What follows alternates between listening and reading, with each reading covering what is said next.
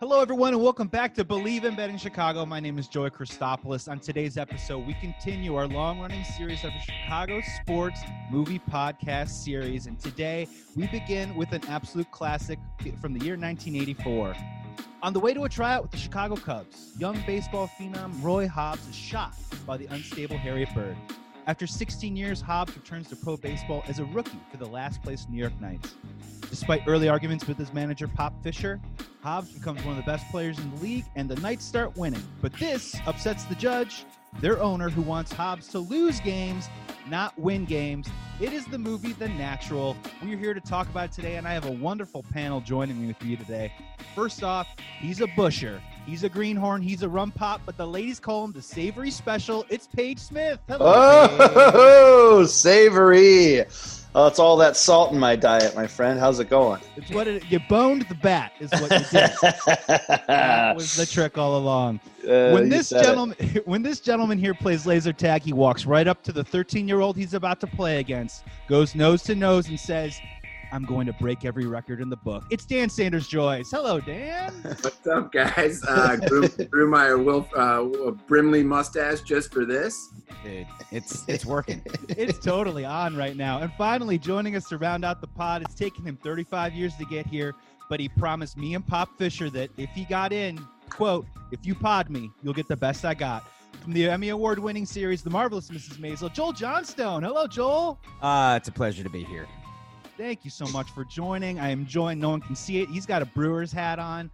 Paige has got a Chicago Whales hat. We got a sweetness, Walter Sweetness going on, and I have a little. I got a little buffet of Chicago sports heroes on my tank top. Let's talk about the movie, the 1984 film, The Natural. A movie that I hadn't seen in quite a while. A movie that I think we were all indoctrinated indoctrinated with as kids.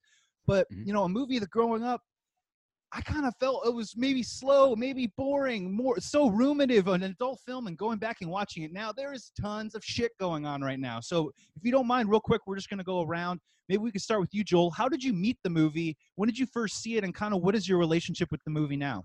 My dad uh my dad, my dad played it for me on VHS that he recorded off TV um, because he didn't want me to see the copy library because it shows uh, you could see like the top of the rear side of Kim Basinger, um, which I grew up to appreciate. But when I was nine and I watched it, I don't know that I would have cared. Uh, and no, I would have cared, but um, but he didn't want me to see that. So I, I really don't know why this movie is rated PG thirteen. Like it's other than that, it seems PG. Like my dad was like, "There's some risque parts this, and there's a little bit of swearing, but like." I don't know. He he. I think I was six when it came out, and I was nine when I first saw it. And I, I, I remember being bored by the whole, um, what's her name? What's Kim Basinger's role? Uh, Memo, Memo Paris. Memo, Memo. Yeah, yeah. so from her, from her introduction until when we see Glenn Close again, I remember being really bored because it gets adult and he loses his swagger and you know everything. Um, but I like every other part of the movie. I was baseball was my life growing up. I am still holding out hope. Um, I'm a middle aged man, but there's still hope that somebody will call. The phone might ring. I'm just biding my time with the acting thing. But I slept with a baseball glove. I played little league nonstop. I, you know, even when it was snowing, I would beg my dad to go out hit fly balls to me. That baseball was my life. So the natural was just, um, it was part of family growing up. And I still, to this day, every March or April, right around the start of baseball, I will watch it again. I it's one of I think it's one of the most watchable movies, and it doesn't get old. Um, the the writing, the I think the acting is it might be the best acted sports movie. I'm to put Hoosiers in that same category as well. But I, you know what? No, I actually think this is better just because the ensemble is rounded out so much more. Um, I, you know, the the Wilford Brimley and um, oh shoot, what's what's the guy's name? The, the his bench coach's name. Oh, Red Farnsworth. Uh, Richard yeah, Farnsworth. yeah, Richard, Richard Farnsworth. Farnsworth.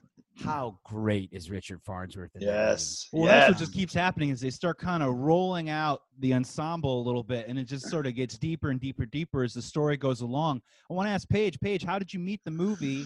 What is your relationship with it now? Well, yeah, I, I, you know, kind of on the same line of what you guys have been talking about. Uh, I was, I, when I was a kid and this came out, I remember it being a big deal in the theaters. Uh, I did not see it in the theater. Uh, at the time, I was, you know, this was the time of for kids my age. I'm a little older than you guys, but pretty close. This was the time of Harrison Ford and Star Wars movies and Indiana Jones movies, and you know, Redford was sort of the star for the the generation just above me. You know, he was sort of coming out of the 70s and he was in his 40s and was kind of making more. Uh, I don't want to say adult movies because that sounds like pornography, but you know, movies set more for for people with a little more um, movies with adult themes, that so maturity. you know, and and the whole the whole. I saw it on video. I think on the next round. You know, and I and I, I feel like the. Uh, you know the the mythology sort of you know mystic part of this movie was totally lost on me when I was a kid. You know, I, I didn't it, it didn't make any sense to me until I, again I got a little older, and then those things started to connect, and you were like, oh, there's a lot more going on here than just you know a guy who's old and trying to play baseball. And once that you know once I got a little older and more mature, uh, yeah, then uh, well, I, then it blew me away. You know, it's it's one of those you kind of have to grow into it movies and uh, once i did I, again I, I, I have it on uh, you remember these things i have it on dvd at my place yeah Wow. D- Uh, yeah. DVD? yeah D- yeah i D- can watch it on streaming i can watch it on dvd if the internet's out i mean you can see it anytime you have this thing where you can go to language options. It's incredible. There's just Yeah. so many. There's just so many things about it. and, that, and that's the funny thing about uh, that's the funny thing about the film too is I'm, I'm sort of feeling the same way where as a kid you definitely remember these really super high moments of obviously we're going to get into all the legendary things that roy hobbs does in this movie but again maybe the parts that don't connect are the parts where it kind of like goes through what it's like to make a mistake in life uh, something that kids really Right. don't really understand quick like until Right. actually you know you get into the mud a little bit of your life the late 20s early 30s dan how did you meet the movie um, what's your relationship with the movie now? Yeah, um, uh, uh, like all you guys, I don't, I did not see this in the theaters. Uh, I was one when this movie came out. Um, uh, I definitely saw it later, also with my dad on VHS. Uh, this is this is another return to a blockbuster on a Friday night. Uh, my dad steering me, going, "This is what we're gonna watch. Uh, this is this is one of the two that we're gonna get." And much like the rest of you guys, this movie was boring as fuck for me when I was uh, when I was a kid. Uh, I I remember a couple of things. One, obviously knocking the ball out of the stuffing for sure. That's that stuck with me as a kid. And then the thing that has always stuck with me my entire life was the chubby bat boy uh, in the dugout blowing his hat up off of his head uh, because for the life of me, I could not figure out how that chubby little rat bastard did that. And I tried my entire career as a little league baseball player to blow my fucking hat off of my head by putting my thumb in my mouth. And I like, I thought that he put it up over his ears and the air came out of it. Uh, It was a fiasco. However, I have watched this movie a few times in my adult life, and this movie is fucking incredible. This movie has so much to unpack. It goes from uh, from a a uh, movie on its face about a, a, a guy who won't give up on his dream to actual like parallels to the Iliad and the Odyssey uh, and Homer. I mean, she brings it up. Harriet Bird brings it up in the beginning with "Have you ever read Homer?" But my God, does it just take off on this on this epic journey through mythology and and and everything that really incredible. Yeah, and for you growing up, the mythology uh, piece was the chubby bat boy. Where did he come That's right, from, and how that's did right. he do it? Uh, for me, for me growing up, yeah, a lot of the same sentiments, right? Like uh, if I remember correctly, when you go to Blockbuster and you rent it, the cover is just Robert Redford wearing the the Indiana Jones brimmed hat. There's not even baseball on the cover, so you're asking yourself right away, all right, what, are we, what a natural what? What are we doing here? But the other one is for me, I got exposed to it through VHS. Um, I'd hang out at a buddy's place. Uh, my buddy Eric Sloan, who's a cop now, shout out to Eric Sloan, uh, doing all the different. You broke all the records in junior high and elementary school for running track, all this stuff. So his dad would only rent sports movies, but he would only rent PG sports movies. So it was like this rotation of uh, La Fontaine, ducks, little giants. Pele, uh, and the natural got in there. And then obviously, obviously, like from there, you know, there's so many. I don't want to say tropes, but iconic moments that get borrowed from this film. Like I'm watching this film also, and I'm like, God, the movie the Farrelly Brothers movie Kingpin like basically rips this entire movie off from like the opening scene to like all this different kinds of all this different kinds of stuff that's going on, like the Odyssey and all that uh, everything. And so I was kind of exposed to it, and then coming back to it now, like this movie is uh is dark. It is it has a lot of really interesting, you know, it does all this fun little game where we don't really know what happens to him in that 16 years, but that's kind of what he continues to propel everyone's either interest in him or what is either propelling him as a character. So I kind of want to dive right into some of the opening parts and let's go right to that really famous part where you know his father uh, is playing catch with him in the fields he unfortunately suffers a heart attack under the tree that night under the very same that very same night uh, underneath the tree gets hit by lightning and he creates wonder boy the bat. Now i'm not going to ask you guys the question of what did you fashion uh, as a child out of something that you found in your backyard? Because we all know that we did that all the time. But uh, it, it kind of begins this concept of superstition and jinxes a theme and thread line that continues to run throughout the film. And maybe not necessarily sports but i mean i'm just kind of interested to hear. Paige maybe we can go first with you. Um, are you superstitious? Do you did you ever have anything as a kid or do you have anything now that you sort of you know adhere to beyond maybe like you know the broken glass underneath the ladder situation Yeah, I, you know what? Uh, growing up, I always wish I had a Lucky Charm, and I never did. You know what I mean? I would always, I'd have something and be like, "This is my Lucky Charm," and then something shitty would happen. I'd be like, "No, it's not. No, it's not." So, so unfortunately, I, I never actually had anything like in my pocket that that symbolized, you know, my uh, my optimism. But uh, I I do I do adhere to jinxes and not wanting to, you know, if something's going well. I I do try to keep my mouth shut and not and not, you know, put some kind of universal kibosh on anything good, you know. So I, I definitely say in that regard, I, I, I am one to um, to you know sort of even though maybe I don't, I'm not the most spiritual person out there. I do actually like feel like you know there is a certain certain karmic energy to the world, and you know if you if you uh, if you if you rock the boat, then either it's going to come back to haunt you. And I and I so yeah yeah yeah. As far as superstition goes, I, I'm totally on board with that.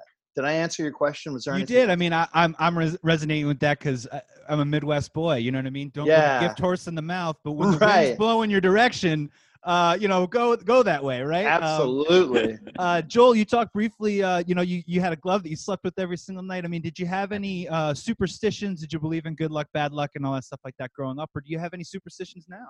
Oh yeah, of, of course. Yes, I grew up in a Catholic family. Yeah, yeah. everything. uh, guilt, guilt, guilt, and uh, guilt and good luck. Um, Guilt and repeat. yes, repeat and I repent. don't have something that I do every time, but for instance, I'm a huge Packers fan, and if they lose, I will not wear whatever shirt or jersey I was wearing while watching 2,000 miles away on my couch the next week. I will not do it. Um, same for playoff games. uh, You know, in in in um, in the postseason, um, if the Yankees or Brewers are playing, I I will I will pay attention to which hat I'm wearing. What you know, if they win, goes straight on the next night. If the Yeah. Packers win, jersey goes straight on the next week. Don't wash it. Don't wash it. And I'm dead serious about that. I am um, a firm believer that what I wear absolutely 100% affects my team's victory or not. If they lose, it's not my fault. Something got in the way. I will tell you as a uh, I'll tell you as a Bears fan that I don't even bother anymore because I like the stuff that I buy. You know what I mean? Like I got this beautiful Khalil Mack jersey, and with Trubisky on the team, it's just like screw it, man. Like what I if I'm, I'm gonna wear this, I'm not gonna like curse this thing. I'm gonna keep this this shirt jersey at least pure. And then at least hopefully find it because it's hard to get winning streaks together. I feel like, and you know, I'm I'm building momentum superstitiously. As a side note, can I just say my favorite thing on Twitter this week that I read? It was, I think it was a Bears fan tweeted out after Mahomes signed that record breaking sports deal of all time. And he said, Hey, bright side, Bears fans, we just saved at least $400 million. We Yeah. did, we did. Sure did. Sure did. It was a wise move from the start. We're Knew gonna get- what was We're gonna get new gutters. We're gonna redo the roof. Uh, we're gonna finally finish the basement rec We room. just saved all that money. yeah, exactly. Dan, um, superstitions growing up. Uh, do you have any superstitions now? Good luck, bad luck, all that stuff. How do you feel? Well, listen, I'm not superstitious, but I am a tad stitious. Uh, steal that one straight from my Scott. Uh, no, uh, actually, very superstitious. Um, very, very much in line with Joel. Uh, like, I, I like what's the combination of clothes that will get my team to win every week? Like, do I throw on the sweetness shirt underneath the Butkus jersey? What does it What does it look like with the Ditka jersey? Like, what hat am I wearing? Oh, let me interject real quick. Do you have a Do you have a callback shirt? Uh, you're like when you get a callback, you're like this shirt. oh yeah, oh yeah, absolutely. Butkus goes underneath anything, and Butkus goes underneath everything. um, but so so, I, and I've always been very superstitious. I remember, guys, I was a terrible soccer player. I mean, just awful. But I loved playing. I loved hanging out with those dudes. Uh, so I played all through high school. And one time I got in and scored a goal, and I uh, looked down and realized that my right foot sock was inside out.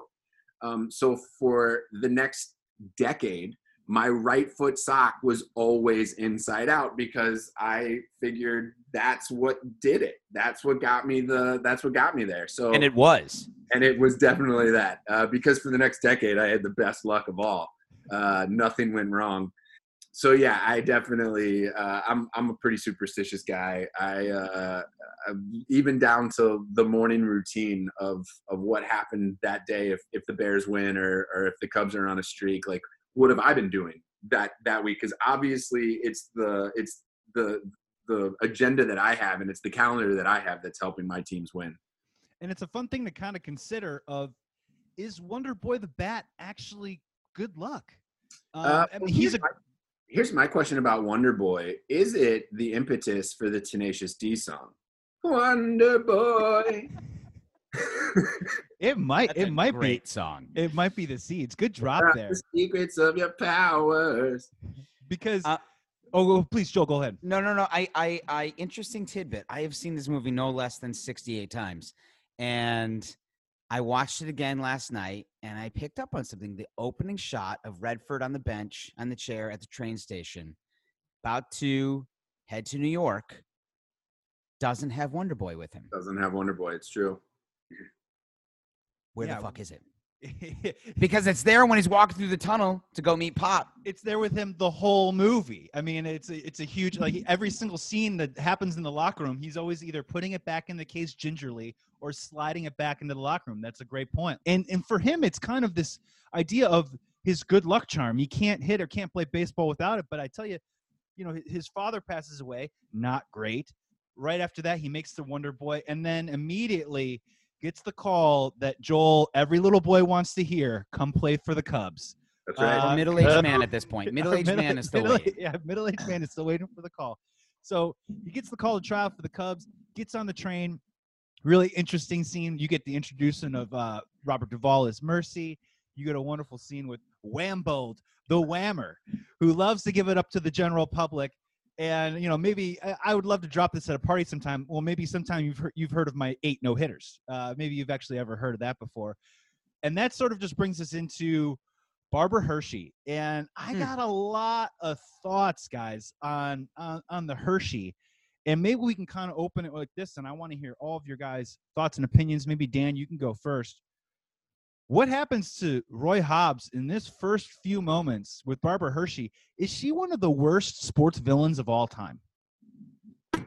Yeah, I mean she's um she's Medusa, right? She's she's like uh, I, I'm my my Greek tragedies aren't the best these days. It's been a few years since I've read the Iliad and the Odyssey, but she's uh she is the Medusa character, right? Like she siren songs him in.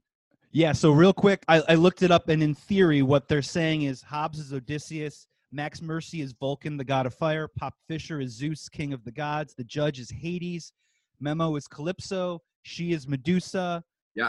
um, and uh, Iris is Penelope, the wife that he leaves and Yeah. then eventually comes back Yeah. around to. Yeah. So yeah, in the in the in the Odyssey, the theory of this.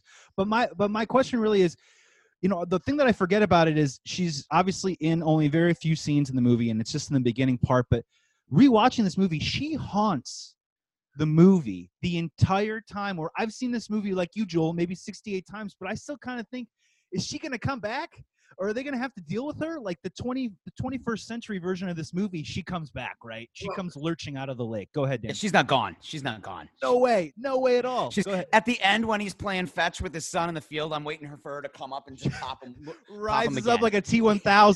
through the, through the wheat fields and just bang, Yeah. done. she she the thing that was interesting to me about her is she takes out the ambition right like she waits until he says i'm gonna be the best there ever was and then she goes well gotta kill you you're gonna be the best there ever was bye Yeah, hop in, Paige.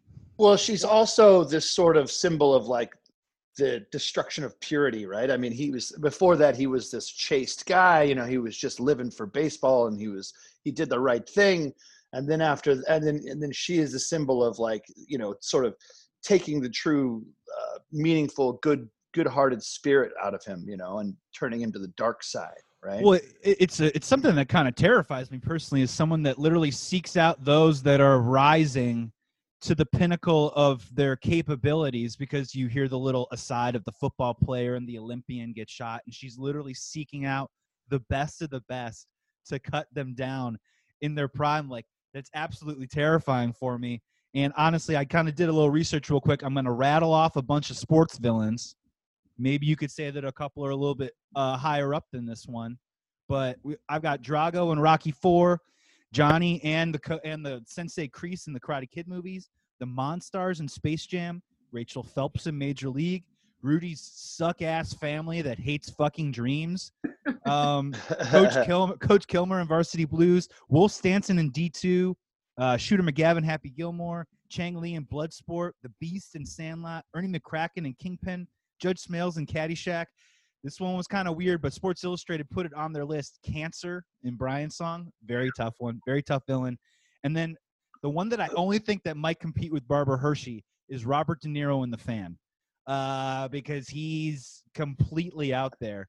Joel, as as a villain in this movie, obviously you've got the judge. That's the obvious one, but the pall that this character casts upon the movie is is is pretty intense.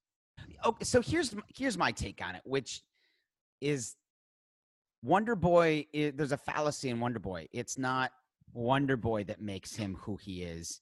It's Glenn Close, and it's not the fact that he cheated or started to stray from the path. It's that he lost this his other half. He is incomplete without Glenn Close. He is not Roy Hobbs without Glenn Close. He is for these brief moments, but then he loses it until she comes back and he fi- then he finds his inner Roy Hobbs again. Um, so it's Glenn Close, and she is she's just part of the the path that leads him away from Glenn Close. Uh, but he breaks Wonder Boy at the end, and he still hits the home run and sends them into the World Series. It's Glenn Close who completes him. Now, here's the interesting thing: I have not read the book, but he strikes out at the end of. The book. He does not make it to the World Series. Wonder Boy cracks. He picks up the other bat and he strikes out.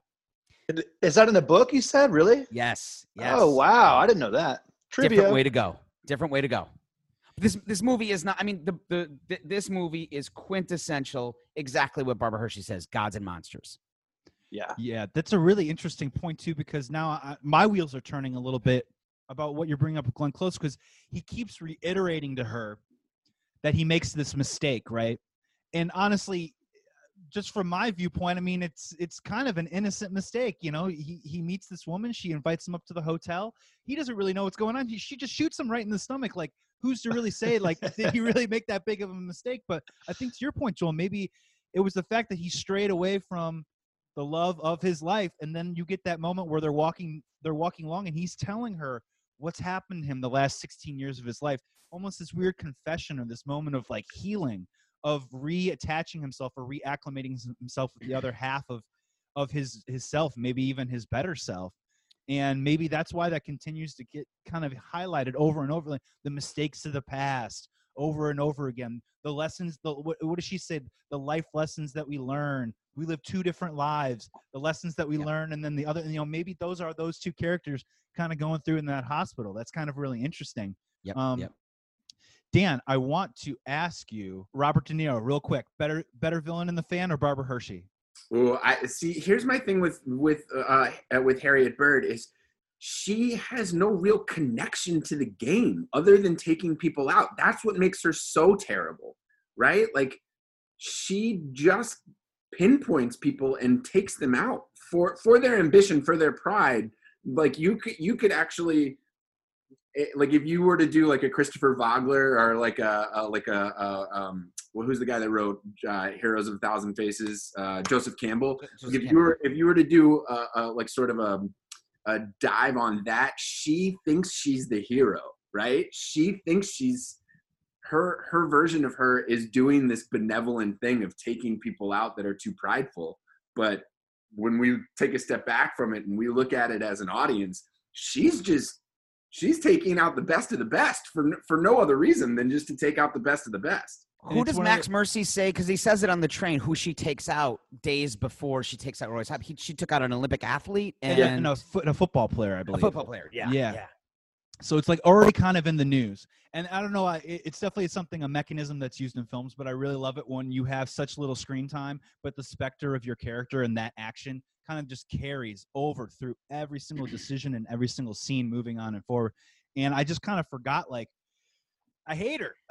I hate her so much. Uh, I just really just I, I can't stand her. Everything that she stands for.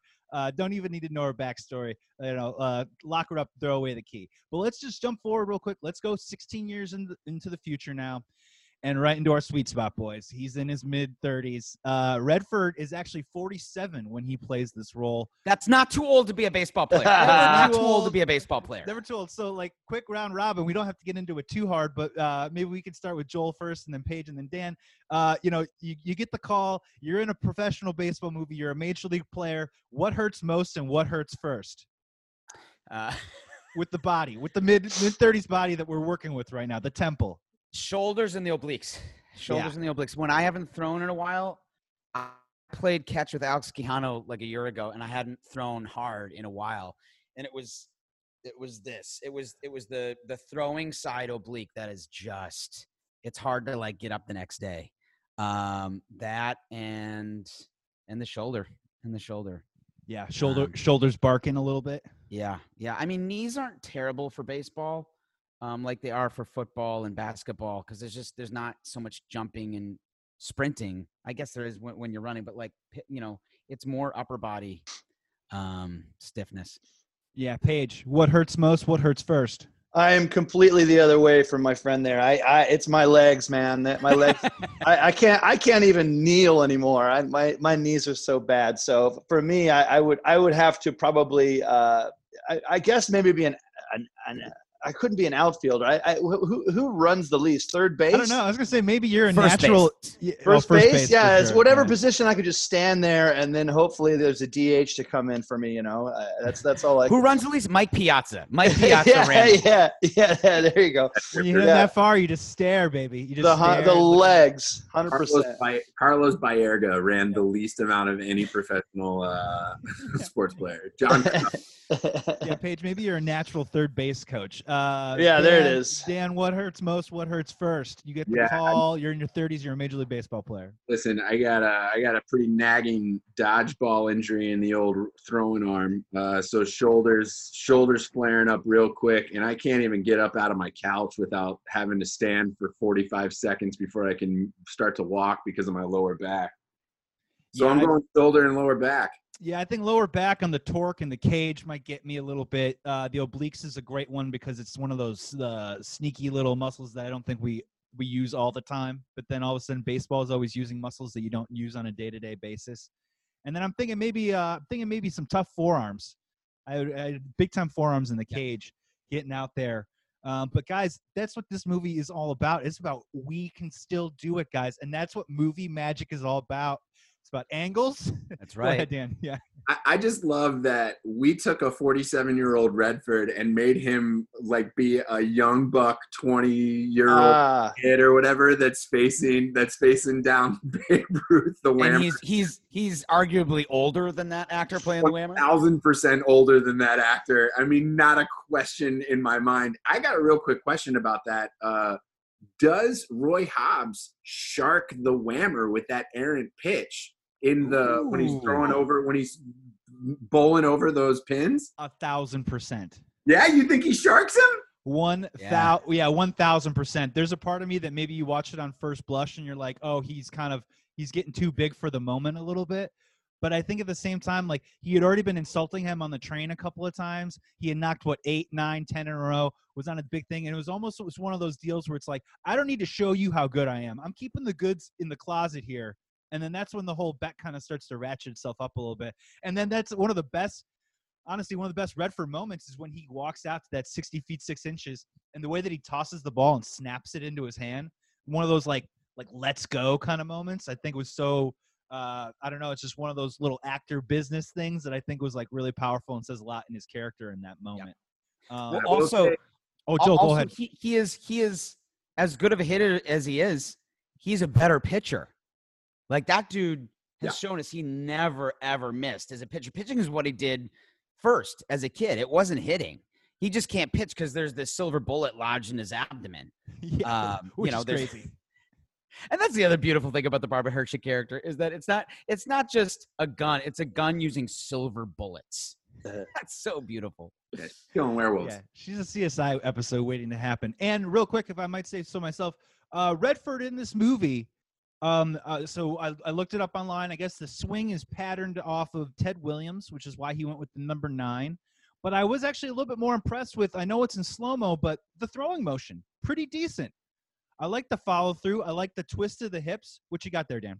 I just Redford swing. I want. I was. I brought. I was going to bring it up in in talking. Man, when he's in the cage, that swing is nice. Yeah, not too shabby. Oh, his hop swing in, is great. hop in, Paige.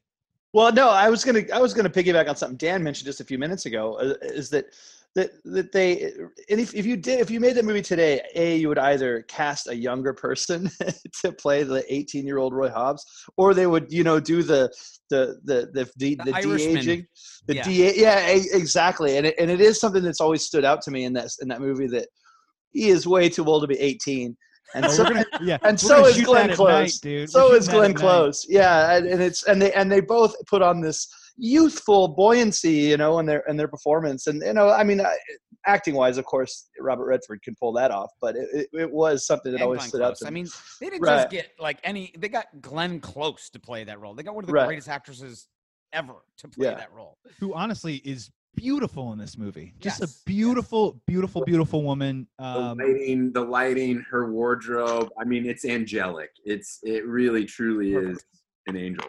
yeah, so this kind of helps me pivot just a little bit. I don't think Glenn Close will probably get into this category, but now 16 years, we're in New York and we start meeting all the characters of this film. They all start kind of rolling themselves out there. You got Pop Fisher, you got Red, you got Bump Bailey, you Bump got Memo Bailey. Paris, you got Judge, you got Gus, you got Max Mercy comes back out of there. So you guys, honestly, you know, take your pick. Uh, Dan, you can go first. Take your pick. You know, who is the first character that you saw? That I mean, you could either be your favorite character or the first character that kind of like perked your ears up. Because I, when I saw Mike Madsen, I was like, oh yeah, fuck yeah, early Mike Madsen, Dude, not this is like- sliding because he's ruining his cigars. I'm way into it. This is like this is like his the fourth or fifth thing he ever did. He he had a couple of episodes on uh, St. Elmo's Fire, I think. That was like the biggest thing he had done before this. Uh, and then he gets to come in here and swing the bat with Robert Redford and Wilford Brimley. Like that's incredible. Uh, I really want to know why Madsen just won't apologize. All he's got to do is apologize. What do you want from me? Madsen? And that scene is that scene is so awful. What do you want from me, huh? An apology? You're not gonna get it, huh? An apology? You're not gonna get it. You're not gonna get it. What do you want from me? An apology? he says it nine times. You gonna Sun buck was all day, my little doggy? eyes. Oh, that's such a great But- line. But I, I will say I think uh, I'm I'm blessed to have done a few of these, and I'm even more blessed to have Robert Prosky be uh, in in a couple of these movies. Uh, or Prosky, man, the, the the judge with no light, like he's just, I that guy's fucking so awesome. I love Robert Prosky. He's he's the best. And again, real quick, we just did Rudy last week, playing a cool priest. I think in the same year, you know, in Mrs. Doubtfire, he plays the he plays the dude who doesn't have it figured out. And we kind of had mentioned that he's really good at playing um, down to earth rich guys. Yep. Uh, but in this case, this is when he actually takes on the full the full bore of being, you know, being the heavy and being the dude. Uh, yeah, being the dude who who likes it who likes it in the dark. Uh, who likes it in the dark and uh, a little Branch Rickey vibes, just a little touch of a thing, a little bit nod to the Branch Yeah. Rickey character. Um, Joel, uh, favorite character? I think I might know where this is going, but I would love to hear your thoughts. Well, he's my favorite actor ever, Robert Duvall. But Wilford Brimley steals this movie. Completely. Brimley, and and and and and Richard Farnsworth. coincidentally, they are very very close friends. Uh, Wilford Brimley and, and uh, Robert Duvall. They were in Tender Mercies together, and they've been fast friends since. Um, but I, I, I, you cannot take your eyes off Wilford Brimley. That opening monologue, I should, I, I should have been a farmer monologue. I could, I, I have watched that a hundred times, and I will watch it five hundred more. It, I can't get enough of it. Um, I need Well- more Wilford Brimley just in general. Like I, I, I wish he were in more. Yeah, he was pretty incredible. Like the fact that he's he's going through and there's what his mama told him, and he could be raising chickens right now while also interjecting like, Should have been a farmer, Red. "I hate the pirates." Dan, hop in. when when him and Farnsworth are in the dugout just doing that name the tune that tune bit I, it, it's it's incredible it's so subtle and so just like easy and it seems like they were just bored on set one day and started riffing on old 30s like pop tunes and of course you know Brimley and Farnsworth are old enough to probably know this actual tune. so it, wa- I, like I, I have a feeling that it was a real game of name that tune Well, what a cool piece of business that like life is going good. You know what I mean? That's what you Right. do when, when Right. life is on easy street. Go ahead, Paige. Well, I, I can't agree more that that uh, Farnsworth and, and Brimley just are just the, you know the the uh, the the, the as far as the love of baseball goes, the core of the of the movie in, in that sense, and I I love them very much. And you guys have done a great job mentioning them, so I'll I'll move on to somebody else's. Is somebody a character that that everybody hates and nobody talks about because how could he be your favorite? Is the Gus character that Gavin McLeod plays, the Cyclops. You know what I mean? And he's I guess Gavin McLeod came in on that movie really late and then was not credited because he didn't want to be credited. I don't. I, I, I'm not really sure how that worked, but but he is sort of an unsung hero in that movie too, of just being that slimy, crappy, you know, underworld boss kind of kind of character that really brings home the the gravitas of like how shitty the the professional world can get and the gambling and all that. I think that that that's a character that's often not mentioned just because he does such a great job of being so awful. It's so well written too, where every single line he has in the movie, I think, isn't what it means. If you know what I'm saying, like every single line that he says means something else. It's either Yeah. a manipulation or it's a greasing the wheel of some kind or some sort of you know trying to get someone jealous, trying to hit a nerve. Hop back in, pitch. Yeah, and how great is the scene where he he calls how much money is in Redford's pocket, and then and he The and he. Yeah he thinks he wins the bet, and then he and then he, and and Redford's like, but you forgot about this, and pulls the coins out of uh out of out of out of Paris's ear, Memo's ear. You know what I mean? I love that. I love that scene. And so all, all these characters, I want to hear who your favorite characters were because I want to rope it back around to Redford real quick because Redford is such a classic movie star and his acting style has always kind of been along this and I have an appreciation for it where you know, I don't even know if you could say this for Paul Newman, but you know, Redford is expressionless almost almost all the time. And I think it's something where it plays really perfectly in this role in particular because you know he is uh, ambiguous in a lot of ways the whole movie you're trying to figure out what happened to him in those 16 years and all the characters in the movie are trying to figure out what he wants and what he wants to do and who he wants to be and everything but um, maybe dan you could hop in first just talk about redford's performance in this role and the fact of you know he isn't the audience because we don't have all the you know what i mean? Sometimes those guys that are doing a little bit more of a straight performance embody the audience. That isn't the case in this movie. Yeah, uh, I mean, as far as uh, Redford's performance goes, I- I'm with you. He's got that like classic Hollywood movie star vibe to him, just like the rugged, good looks, and and the expressionless, except for when he you know leans on a doorway and gives you that classic smile, that classic Redford smile. Um, but yeah, he sort of stands. Uh, uh, mighty still in an ocean in a is sort of like in a in a tempest a- around him um uh you know it's not my favorite style of acting i don't think i don't think redford's the greatest actor on the planet Uh, but for this, I mean, for this movie, it it serves its purpose. It's it's well done. Yeah, uh, Joel, I'd love to hear your just thoughts on on Redford's performance um, in this film and the way that the choices that he makes and how it serves the film in general. I, I mean, I think Redford is a filmmaker first and foremost, an actor after that. And I, I, I listened to a number of interviews with him, and I'm more or less sure that is exactly how he sees himself, um, and would would say so himself. So I don't, I don't think he's, I think he's almost intentionally trying to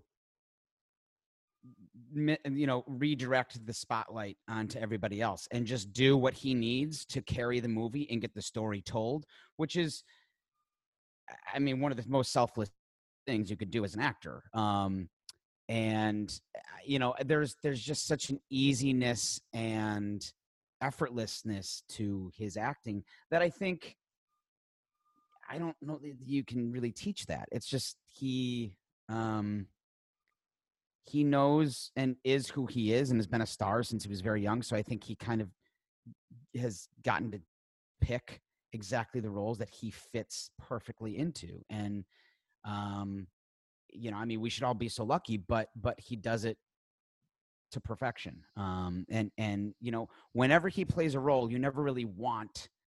I never want to watch The Sting or Butch Cassidy and see anybody else play those roles. I I don't and it's not i don't think i don't look at that and say oh that's robert duvall that's that's that's that is the quintessential pinnacle of acting but it but it is in its own way because it's just you don't want anyone else in that role um he um he he's so he's magnetic you can't take your eyes off of him uh, he's it's it's really something else, and he's and he's just a tremendous filmmaker.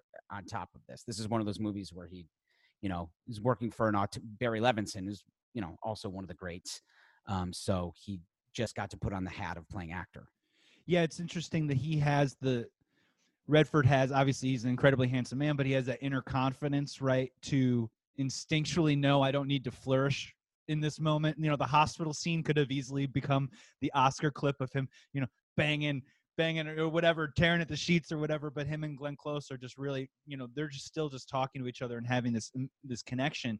Paige, uh, just talk real quick about Redford's performance. Well, yeah, you know, I agree with everybody. I, it's he is, you know, he does have that inner confidence and that that and that also that's that everyman American vibe to him. Um, I'll just say uh, piggyback on all that, this you know this when this movie came out, it's he's been a movie star for 20 years, you know, and technically he is just you know perfect. I mean, he knows exactly how to act for the camera. So when you know if there's any if there's any like maybe this goes along with him being a filmmaker too. He he he doesn't on your point he doesn't have to act in order to get across what he's doing. He just it's just there, you know. It's just it's just like he doesn't have to make a face or have a you know he's just you could just see it in his eyes and the stillness that he provides in that movie is uh, you know it, it it adds that sort of age and gravitas and that you know, what's happened for 16 years mystery to him you know what i mean yeah you guys got me really thinking now too about how smart he is as a performer because i definitely want to get into we're going to have a little contest here of i counted 10 legendary moments or things that Roy Hobbs does in this movie. So maybe the dude, so maybe the dude is just like, you know, look, you know, the actions, the actions are right there. You know what I mean? Maybe I don't need to do, uh, don't, don't need to do so much with these scenes. So here we go.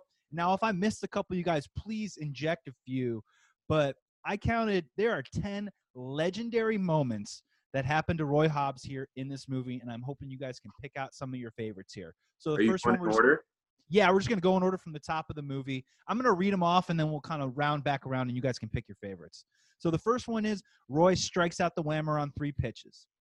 The second one is the first time that Roy takes batting practice, where for whatever reason in overdubs and post production they take the sound of his ball coming off the bat and they layer it like 10 or 15 times. So it sounds booming and huge and just like, whoa, listen to the crack of that bat. Um, number three, Roy knocks the cover off the ball. Very, very famous moment, something that's lived on for many years. Number four, Roy almost hits one out of the stadium. That's one of the first time he kind of actually gets full on playing time, and he just hits bomb. And that's the thing. Roy hits bombs in this movie. Number five, Roy pitches in practice. So they're rounding up a practice.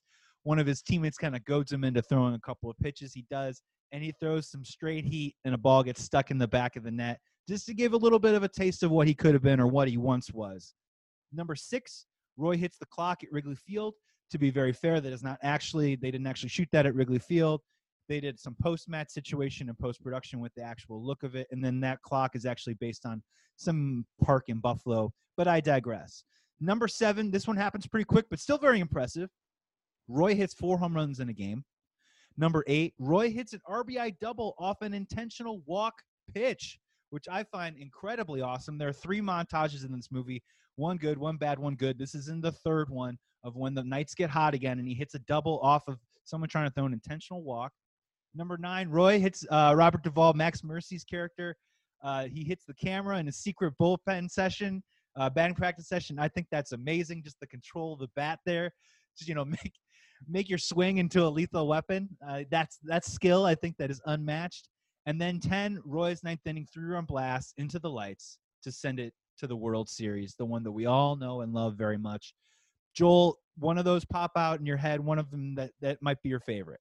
Knocking the cover off the ball. That's Yes. that's that's where the legend is born. That's where he captured first captures the eye of the country, and and never looks back. And um and there's just something so magical with the lightning coming down. That's you know that's that's his star is born moment. Um, and uh, and then there's something again going back to these these side characters in this movie. Barry Levinson just finds that, that everyone's so real. There's a guy the three pirates coaches that come out or i think they're playing the pirates come out. Yes. They're like no no no we want to see the real ball. That's not the ball. We want the real ball. They're so i don't think those guys are actors. I think those guys like are real baseball coaches. Like i'm just like that's that's what it looks like. That's i, I it's it's um that moment for me. And then with the rain coming down it's it's it's just a perfect movie Yeah, that's a great- moment in a perfect movie That's a great moment too, Rick. Because yeah, they bring in three lifers, and I agree with you. I think those are real baseball guys, and it's those dudes who like you know those type of guys that have that don't believe in superstition or magic or anything that are trying to make sense of something that is almost unexplainable. Yeah. And you can count.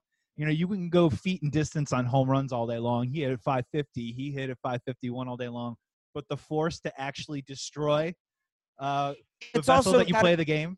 It's also that expression in baseball that everybody uh, has always said, and it's one of those things that has never been done. Like batters have popped the seams in balls, but a ball has never come apart ever, and every hitter dreams of that. And it's like we got to finally see it. yeah, Paige. Uh, out of those ten legendary moments, which one was your favorite or most memorable? Well, I, you know, I, I, there's God, that's that's a good that's a good question. But the, you know, the what I- what I what I love about the all of those moments is whenever the chips are down and whenever everything is looking like uh it's going the other direction. There's always the uh, the precursor of the lightning storm coming in. You know, it happens with the light with the ball. It happens with uh, the, the the home run at the end. Is like Zeus has become is there to to to you know show him the way. The electricity in his life is back in action. Um, but I, I did also want to mention I, I the the part where he throws the ball at practice and it gets stuck in the net. I, I really think that that's a great moment because a it shows like you said what he could have been, but b from just a storytelling um, angle, it shows you it shows the audience who's asking why isn't he pitching. It shows why. It gives you that he can't pitch because it it's it, it hurts him. It literally his his injury has taken the pitching out of his future and out of his career. And so now now we know as an audience, oh my God, he can't he'll never be able to pitch in a game because every time he, he can still do it, but it's it's way too painful and it's and it, and, it, and I- I think that that was a really good element to give us. Uh, it gives you that what he could have been, and it also gives you that what he can't do anymore. Yeah, it's really uh, how deep does his mystery go, and then Right. it shows that little thing, and you're like, oh, he's still there's still more in there. What else? What else don't I know about? Dan, um, most memorable, legendary moment or your favorite of the film? Yeah, uh, well, so I have two different ones. The I think the most legendary moment is that that three run shot or two run shot that he hits in the bottom of the ninth uh, with two outs and, and hits one light bulb and causes every light fixture in the entire stadium to short circuit. Not only that, but has so much power that he gets the sparks from from uh, uh, uh, light light stands, light, light bulbs that are on the other side of the bleachers to come all the way down to second base. fucking power. That is some power right there. Um, but I think my favorite moment of his baseball skill set is actually when he sees Glenn Close for the first time and uh, and comes up out of that that little uh, slump that that he was in uh, because of the Kim Basinger tongue roll. Uh, which, by the way, can we talk about Kim Basinger's tongue in this? Like, she does. Wait, what are you talking about? the first time we see her, she does this twice, which nobody can see me that's listening to this. Uh, but she like puts the tongue in the corner of her mouth, and then she's got all this crazy like tongue work that she's doing in this movie. It's wild. She's very tempting. She's very tempting in this film, and uh, it really, it really gets away from her. And I, I, honestly, a character that you sort of kind of feel sorry for in the end. Um, she seems to be more kind of mixed up in the biz than maybe a part of it. She doesn't Um, know what she's doing. Yeah, no, she she doesn't know what she's doing, and uh, like then unfortunately she has to go from Mike Madsen to Robert Redford plus to the pitcher Fowler. I I mean, just, The Gavin, to, yeah, yeah, yeah. It's she's all over the place.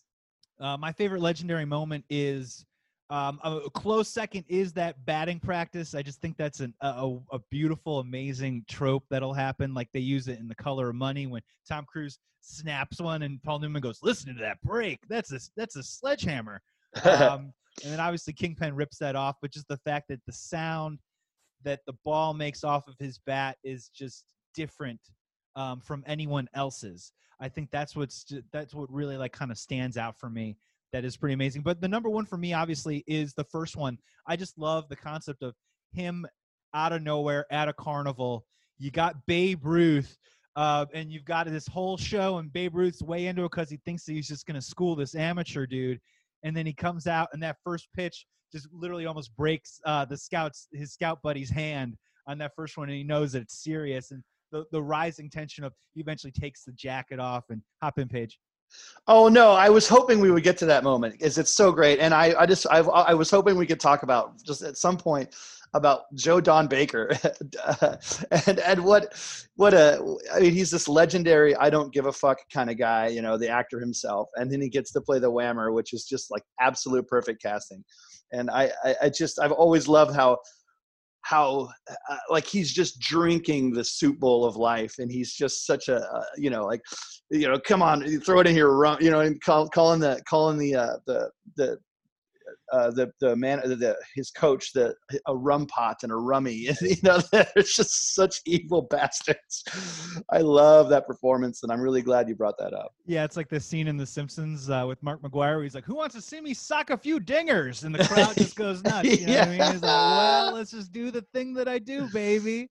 And by the end, he's taking the jacket off. He's spitting on his hands. You know what I mean? Yeah, Like he's just yeah. really actually kind of grinding in and zeroing in by the end. Yeah and uh, that's that's probably my favorite legendary scene.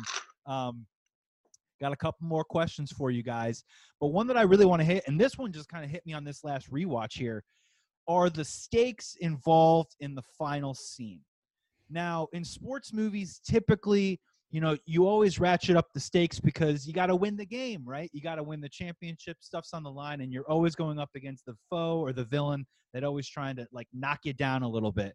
But in this particular case, the stakes in this movie are are insane, and I kind of want to ask you guys: Is it is it too hot, too cold, or the right amount? Is it too much, too little, or just right? So let me just get this straight real quick. The final, the the stakes going into this final game. Roy is going to die. His stomach will explode if he takes too hard of a swing or too hard of a throw. So that's on the line. The next one, Pop could lose 10% or lose the entire shares of owning the team, and he's never won a pennant before. So trying to win one for the Gipper and also help him keep a minority stake in the ownership of the Knights. That's on the line. The next one, Memo tries to get Roy, Roy to run away with her. Now, a little bit of a stake because maybe it's still kind of on his mind a little bit, but she tries to get him to run away because she knows something bad's going to happen to him. The judge offers him twenty thousand dollars in insurance, aka slash blackmail, to not play in the game because he found out about somehow for some reason getting shot by a woman in a hotel is the wrong thing to do in the 1930s. I'm not really sure about that, but I digress.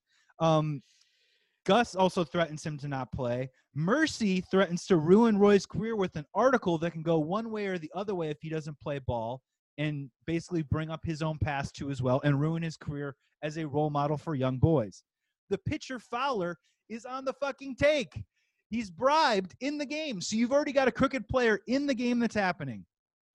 Um, Wonder Boy breaks his bat. We've got that one. The Knights down two to nothing in the ninth inning, going to the World Series on the line. And then the other one, out of nowhere, Roy has a son, and he's at the game. Um, so just real quick, uh, the stakes: too much, too little, not enough, or just the right amount. Paige, you're gonna go first. Well, I mean that that the stakes are like you say the like it's as much as they could possibly be which makes me wonder why in that book that he would strike out in that moment it just seems so what the hell I, that still What kind baffles of me. pressure was he under? and as i remember it isn't pop's deal like isn't all or nothing isn't it's more than 10% isn't it that if they win that game he gets the whole shebang he gets the whole club i mean i, I feel like it's the, the, the weird contract they signed was like well, if uh, if we win it all, I get everything, and if I lose it all, then he gets everything. They had some bizarre like clause in the contract. It seems very, very uh, uh, foolhardy, if you ask Yeah, me. it's a huge, it's a huge all or nothing scenario. yeah, I don't know. And you know, this is. I guess this adds the mythological aspect to it that in real life there's no way that stakes could possibly be that high. But then again we're living in a freaking crazy world right now and who anything goes. I mean yeah, uh, right. Well, you know who says no to anything nowadays? It's just in contrast i was thinking about other movies specifically baseball movies you know and you've got you've got a league of their own for example is really just kind of a game seven between two teams. Sure you have uh, the sisters kind of going to battle but that's not necessarily at the forefront until you realize the end of the game that's kind of a fun little wrinkle or twist of what happens there major league you've kind of got the franchise on the line but these are single things i just mentioned like nine things at stake uh, in this movie joel hop in uh what your thoughts I think Major League kind of with the Rachel Phelps character kind of borrows from the natural, the the the ownership of the team on the line. Well, that and the whole the owner wanting the team to lose for some sort of financial game that um, Exactly. Impurifies impurify, impurifies the sport that's actually going on at the time. Dan, hop in real quick. Yeah, I, I just I what I think the natural does very well is it does give us an incredible amount of stakes for the end, but it sets these stakes up throughout the whole movie so you're not bombarded with them all in like a 5 minute exposition moment at the end. You get these things set up nicely throughout the film uh, so that they all sort of culminate. We get to that top of the roller coaster, and then we get to see if we're going to go down or, or, or what happens with it. But I do want to say uh, one thing that I, I think the natural also did well. Um, the pitcher who's on the take plays this perfectly because he's lights out, except for that one little mistake he makes that gives up that two run shot. Otherwise, he plays a lights out baseball game, which is different than some other on the take sports movies that we've seen, like Eight Men Out, where these fucking clowns are running around like booting the ball and throwing throwing into the out. Yeah, exactly, juggling shit, throwing it into the outfield. I mean, you know, we get it. You're on the take. you don't have to gild the lily. That's a fair point too, because they have a conversation on mound after he gives up the two-run bomb, and he Where he goes, "I'll start pitching when you start hitting." And let's be fair, Roy does not start hitting. Um, it actually gets worse. So Fowler to throw eight shutout, uh, eight six innings shutout innings after that is probably actually a testament to him. And is it is is that Fowler saying, uh, "Hey Roy, I think you're on the take too"? Yes. Absolutely. Yeah, absolutely. And it's the uh, there's a defeatistness to it of like, you know what I mean? Like I'll, I'll quit I'll quit horsing around when you quit horsing around. Paige, hop. Well, there's I, I don't know if you mentioned it. There's one more thing in that. There's one more element. Is that uh, they for Roy's final at bat, he has to play against him his younger self. Do you remember this? That they, they put in another picture and it's the big Nebraska kid, the blonde haired oh, kid. that's great. So he literally has to face off against himself as a kid, you know, and, and he's got he's got his own whammer moment now. He's facing off against a young upstart that's that's there to take him down, you know. Right. Uh, Just so they also weird that kid they, they bring him out mid at bat too. Yeah. You know, Yeah, yeah. pitches- yeah, which is always Yeah, a very yeah. strange. That's a strange move. exactly. It's almost just like like Joel. Here's your stakes. You can die. You have a son. Your mentor will be in financial ruin. Your career could be over. like, I- Can, can can I can I raise the stakes? I Yes, got one please. more. Yeah. One more. Um, and I'm having some te- technical difficulties, so tell me if I'm spotty here. Uh, if there's a bomb underneath the field bleachers, that that somehow will only go off if if a certain decibel level isn't reached. that's So like like Don't the only cheer. way that that doesn't go off is if the fans are too quiet. So Roy really like the only option is to hit a game-winning home run in the bottom of the ninth. Otherwise, it goes off. That's that I think it was missing, and that's that's why I think the stakes were too low. There's, there's a bomb. There's a bomb under your bleachers. And it's it's voice activated. yeah, it's and it's a race against time. And Yeah. Jeremy Irons is now outside the stadium.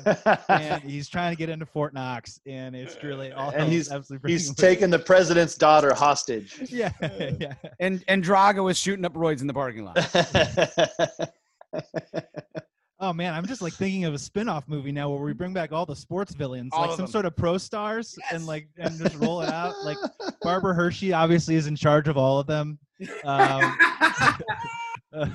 Robert De Niro can't be. Robert De Niro won't be denied or handled. He's kind of like the rogue that shows up at the end. Uh, I'm really enjoying this. Yeah. Well, and then obviously, uh, I guess maybe one more that I thought of was I, they're playing the Pirates, right? They're playing the Pirates again, which is the rival in the film. Something that my wife did not uh, enjoy very much. She's from Pittsburgh, big time Pirates fan.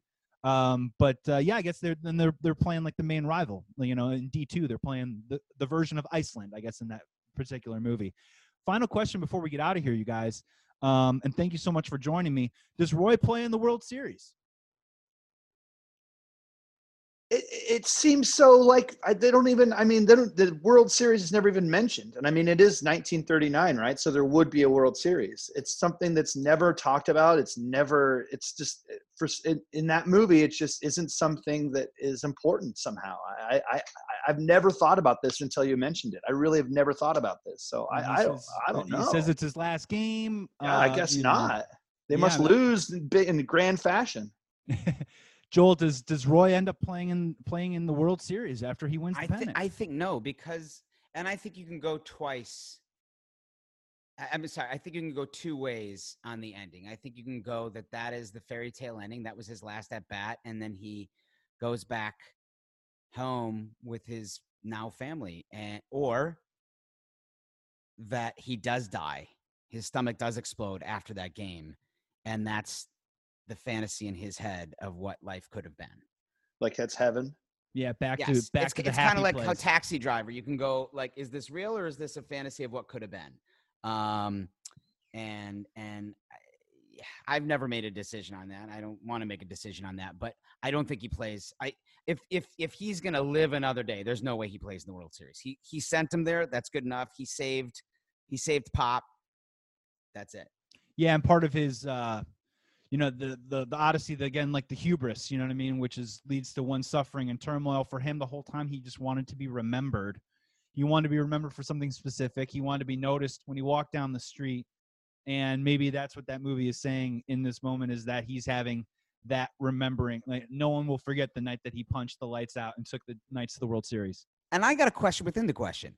And I always think about this, this movie. Would you rather be a Tim Duncan type Hall of Fame player where you- it's ju- you're just consistent? You were never like, you were never the greatest guy in the game year after year after year, but you were like, y- y- you were just a model of consistency that's sent you to the Hall of Fame? Or would you rather have the greatest season in the history of sport, Mm. one that will never be replicated, like Roy Hobbs? What would you rather?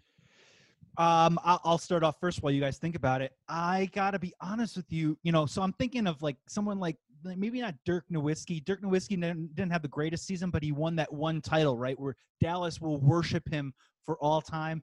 And I got to be honest with you, I would probably go Tim Duncan. Maybe that's just part of my my my Capricorn pragmatic personality of I would always I would probably go the consistency of excellence over time other than maybe you know uh getting the Icarus that is too close to the sun and actually surviving. Uh Dan, hop in. Well, uh so to answer that question, I I agree. I think I would go the Tim Duncan route of having that like longevity in in in the career of your choice and always being the guy that that people look to for the the fundamentals. Like who's the guy that technically is the most proficient? Like who's the craftsman who's the guy that you walk up to and you measure that that's the fucking bar of, of, of craftsman but whose mustache whose mustache day in day out shows right. up right uh, for Brimley. for Brimley. I want to I, I want to answer the question about does Roy Hobbs play in the World Series and I'm sorry guys but history shows us that Roy Hobbs did play in the World Series. He went 0 for 4. He committed two errors in right field, and that's why we don't talk about it in the movie because it kind of put the damper on everything but yeah, over four. It was a bad. It was a bad day. yeah. Uh, real quick before we get to Paige, yeah, there's a lot of weird fan fiction out there. I was looking up about the natural, and there's some shit that's just absolutely crazy. Where like this one website hypothesizes that Roy Hobbs hit 51 home runs in 71 games, um, and that he hit like 622 in the month of December to help them get like to the pennant. Like it's just like really like weird, like I don't know, weird, crazy like Gonzo rookie. If you're playing like uh, like video games, it's on like rookie level like type number shit. It's pretty crazy. Paige, um, I I'd love to hear you. Would you rather be a Tim Duncan or would you rather be you know that that ama- like one of the greatest seasons ever, and then maybe that's kind of it. Well, there's you know there's two uh, there's two sides of the coin in my opinion. There's I mean obviously that that one stellar season is very memorable, uh, but and you know as far as you know your legacy goes, like he even they even say like you know, he's like, uh, they would have said that I was the best that ever lived or whatever, best, best to ever play the game. And she says, but you already are that. And that's, that's a nice, that's a nice sentiment. But you know, the, the long, the long career, you get to play the game longer that you love. And also something that hasn't been mentioned that probably isn't in the spirit of the sporting, you know, the love of the sport is you would make a lot more money. Roy Hobbs did not did not walk out of that season. He, what did he make? Five hundred bucks like the whole season.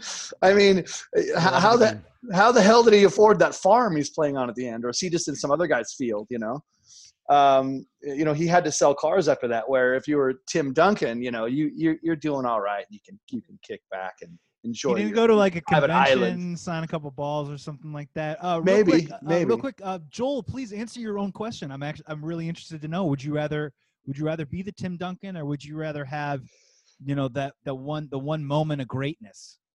I'm I'm I'm on the fence, but I'd have to slightly go the Tim Duncan route. But I do I do love the all or nothing mentality. I really do. Well, yeah. Um, oh, I mean, take it into the acting, to the actor realm. You know what I mean? Like, would you rather kind of in our blood? Yeah. Yeah. yeah. Work for 15 yeah. years or just be known for one.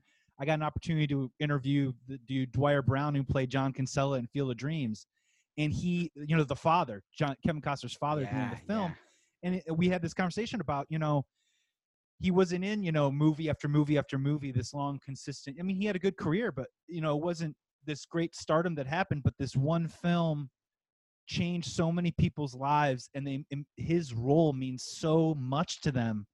It's this Hall of Fame moment that he actually yeah. like kind of embraces and enjoys. It was kind of interesting to hear, like um, immort- like immortality in a way. Yeah. Totally. But I think we'd all take the 10 year deal. I think we'd all take the 10 year Tim Duncan deal. yeah. For $503 million. Yeah. yeah. Yes. Yeah. Get the number retired, do all the stuff, wave the hand out of the dugout, throw the first pitch, all that good stuff. Guys, I got to get you out of here. Thank you so much for taking taking the time to be on the pod. But just real quick, uh, final thoughts on the film The Natural. Just real quick. Uh, Dan, go first highly recommend uh, watch it with your iliad and uh, odyssey tomes next to you. Paige, final thoughts on the natural? Yeah it's a great movie. It really explores uh, the human you know the, the, the human existence and the human uh, journey. And uh, as, as far as baseball movies goes, it really gets into the, the mysticism of the, you know, of what we were talking about earlier, the superstition. Uh, highly recommended. Well acted, great characters, really Yeah. wonderful. Joel, final thoughts. Favorite quote that sums up the movie: "You've got a gift, Roy, but you got to develop yourself. If you rely on your gift, you'll fail." Oh, that's so good. It's That's good. so good. Yeah, me too. You guys, thank you so much. This was the 1984 film The Natural on the Chicago Sports Movie Podcast Series on Bleav in Betting Chicago. My name is Joey Christopoulos with our guests today, Dan Sanders Joyce, Paige Smith, and Joel Johnstone. My friend, very quickly, me and my wife, we love Marvelous Mrs. Maisel. Such a wonderful, excellent, expertly written show, expertly acted show, and just we just can't wait, can't get enough all the time. Um. Yeah, congratulations. Thank you so much for being on, you guys. And thank you so much to all of you out there listening to the pod. We're coming out with another pod, uh, hopefully the rest of this week, or if not, early next week. Until then, be kind, be good, be good to each other, and have a great day. Thanks a lot.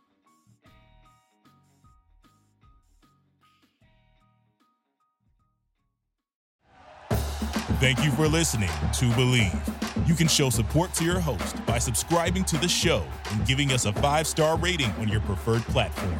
Check us out at Bleav.com and search for B L E A V on YouTube.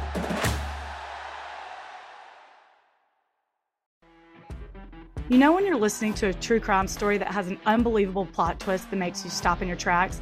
That's what our podcast, People Are the Worst, brings you with each episode. I'm Rachel. And I'm Rebecca. We're identical twins who love true crime cases that make you say, didn't see that coming, and we hate the people responsible for them.